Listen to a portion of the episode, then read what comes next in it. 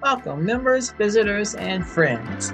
So happy to have you join us for this podcast and the Church Said, where we discuss insights and issues on how the body and the members can interact in ways that promote spiritual, mental, emotional, and relational well being.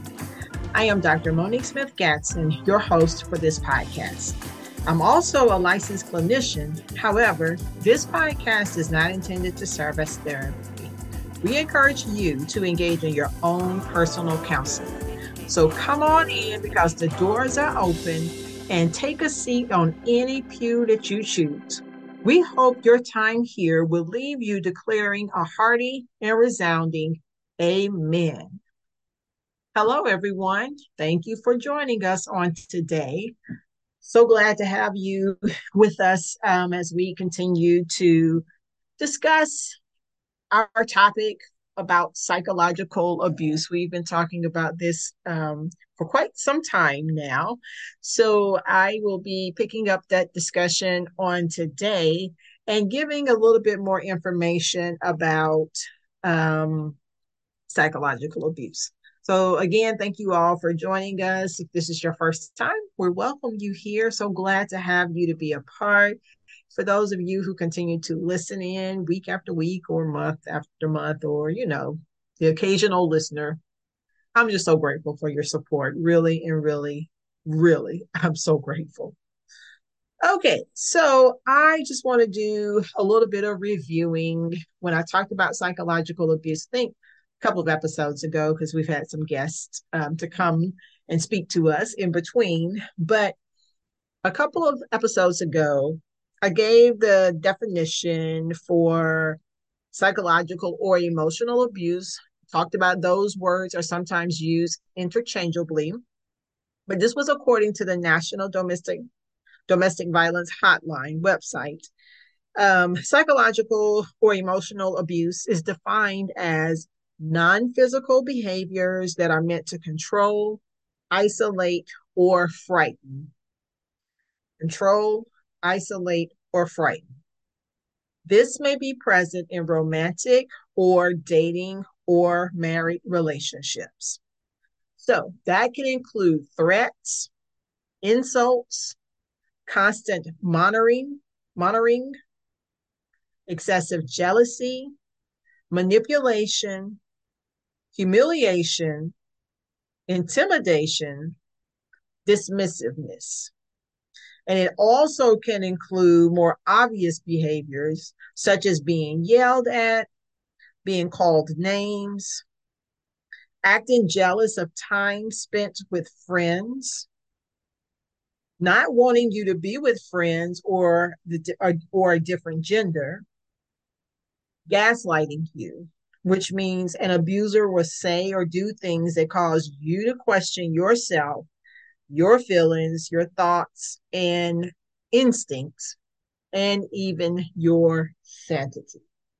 Okay, so that was the working definition that we've been using, um, the one that is on the National Domestic Violence Hotline website that is the definition that we've been using to kind of frame our discussion and kind of keep in mind what it is that we need to be looking for specifically and especially in church settings.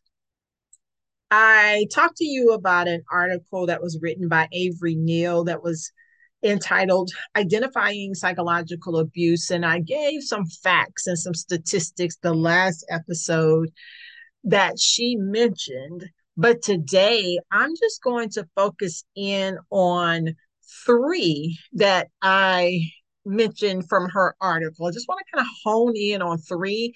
Um, all of them are very important, and I think we need to be very informed according to that article what um, these these facts are surrounding psychological abuse but i just want to kind of hone in on three to really emphasize why we again as the church really need to focus in and have eyes to see where we can see some relational dynamics that might indicate that there is psychological abuse that is taking place or that psychological abuse is is is going to take place because we're already seeing these indicators these factors that are pointing the way toward that.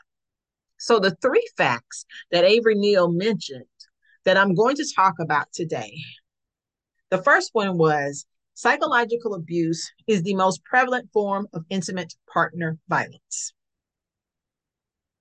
The most prevalent, the most prevalent form of intimate partner violence. Half of Americans have experienced emotional abuse by a partner in their lifetime. And lastly, most victims of psychological abuse do not know that they are experiencing abuse. And, you know, if what I have done in the last 20 plus years is um, an indication as to these facts, I can say yes, yes, and yes. Like, you know, my my sample according to this larger population, I can say yes. So psychological abuse is the most prevalent form of intimate partner violence. Half of Americans have experienced emotional abuse by a partner in their lifetime. And most victims of psychological abuse do not know that they are experiencing abuse. So, if we go back and consider that verse, Psalm 46 1, that God is our refuge and our strength, a helper who is always found in times of trouble, then the question that I have been asking what does it mean? What does it mean for the church to be a refuge and a source of strength? And in the context of our conversation, for those who are the victims of psychological abuse. What does it mean for the church to be a refuge, a source of strength to those who are victims of psychological abuse? Now, refuge in the Hebrew is intended to convey hope a place of refuge, shelter, trust. And it is defined as a refuge or a shelter from rain or storm, from danger or falsehood. So when we think about these facts that I am highlighting today, and when we think of God being a refuge, being the hope, a shelter from danger, how can we imagine the church being a witness to those who are victims? What does this mean?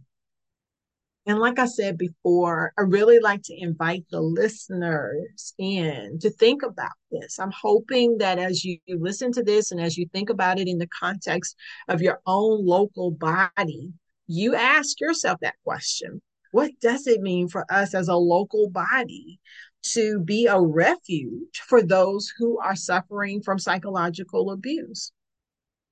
And I think that we really need to sit with this and we need to ponder and we need to think about how is it that our church can be this refuge.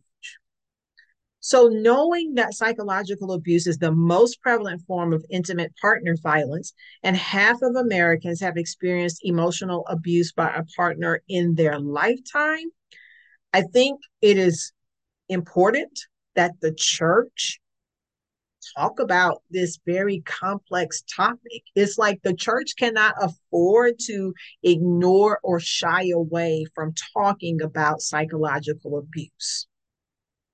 And so, hence, that's why I'm talking about it because I am the church, right?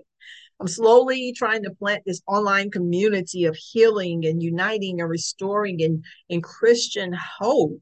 And and you are the church. I am the church, and we are all members of the body. Well, those of us who are members of the body, right? First Corinthians 12, verse 26, tell, 26 tells us if one member suffers, then all of the members suffers with it. So we need to find ways to heighten the awareness of psychological abuse in the church.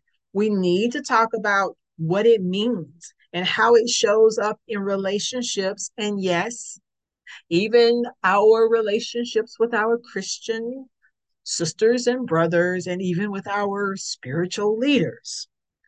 Another conversation for another day, but suffice it to say, how does it show up in these relationships?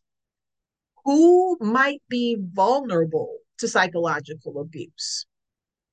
We need to think about what types of people who may be vulnerable to psychological abuse. And that might mean we need to um, hone in a little bit closer. We need to protect the the weaker body, uh, the weaker members of the body, if you will. We need to help them to protect themselves, and we also sometimes might have to step in and um, kind of interfere in some interactions if we see that they may be preyed upon because they are vulnerable how and how if we do not check psychological abuse if we don't examine for psychological abuse, how we will how we will allow the environment within the local body to cultivate abuse within our community. We don't check for it. If we don't examine it, if we don't pay attention, look out for, raise awareness, discuss, psychological abuse, we could be cultivating the environment that will allow psychological abuse to thrive. See why we need to talk about it, right?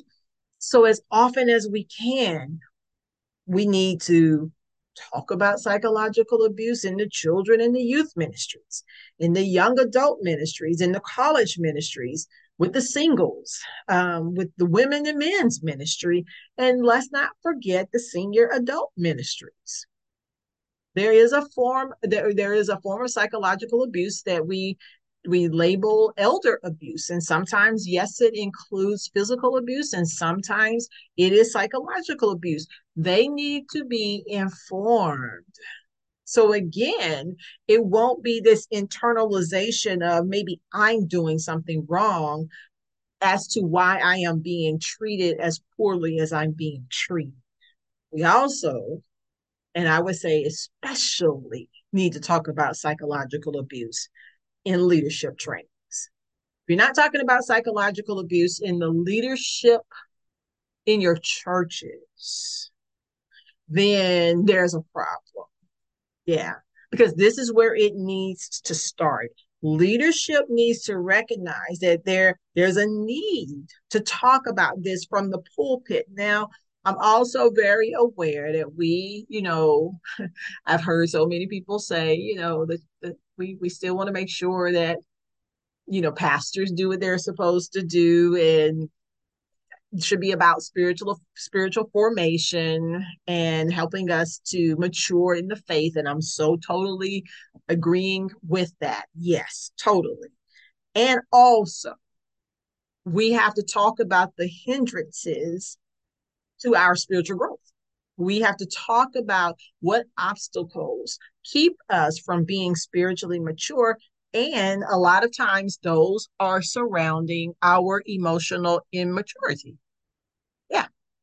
And so when we are um, perpetrators of psychological abuse, there is an emotional immaturity that is taking place. Your discipleship needs to consider if we are trying to grow people spiritually, so that people can um, conform more and more to the image of Christ, then we have to point out to people what are the obstacles that keep that from happening. And if we're mistreating people, if we are in toxic relationships, if we have unhealthy interactions, those are going to be factors that are going to prevent our spiritual maturation. We have to look at the fruit. We cannot look at the charismatic personalities. People can say things and they can do things and they give us all of the feels that, you know, they are spiritually mature. And that very well may not be true we need to look for the evidence found in the fruit. So we really, really, really must talk about this in leadership. Leadership needs to recognize that psychological abuse is real. They need to recognize that again, that is the most prevalent form of intimate partner violence. Leadership needs to think about if half of Americans have experienced emotional abuse by a partner in their lifetime, what what statistic, what half of the people in my congregation have already experienced this? And for those who are experiencing psychological abuse and don't even know to call it abuse, then I have a responsibility to help them to understand how they are being mistreated, how poorly that they are being treated, and how even that interferes with them understanding and even believing that Jesus loves them if they are being mistreated by their Christian brothers and sisters. We must discuss this in the church. We must check the environment for psychological abuse. If not, we run the risk of cultivating the environment that will allow psychological abuse to thrive. So, if we're going to love each other well, we're going to need to assess for this. We need to discuss what unhealthy and toxic relationships look like, and we need to start with the leadership. Period. You know, I get passionate talking about the leadership. As goes the leadership, goes everything else. So I'm very, very passionate when it comes to talking about spiritual abuse. Nonetheless, we also need to talk with children about what the healthy interactions look like between them and another. Now, it's one thing for us to encourage children to stand up for themselves when they are being bullied, and it's another thing when the child, him or herself, is being the bully.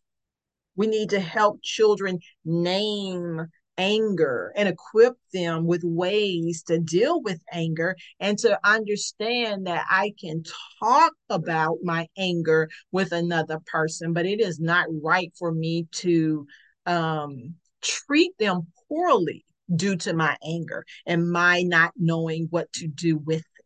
We need to teach this to children. We need to teach this to teens and, and young adults. And we really need to help them to understand what um, psycho psychologically abusive relationships look like when we understand that many people do not even know that they are in abusive relationships. And unfortunately, I have seen this even with young adults, with teenagers. They don't know that they are in an abusive relationship.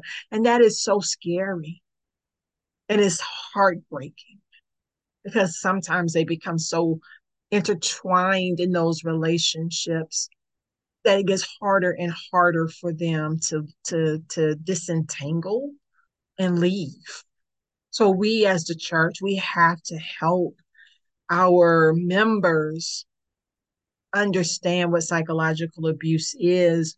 We need to help them to understand what unhealthy relationships look like.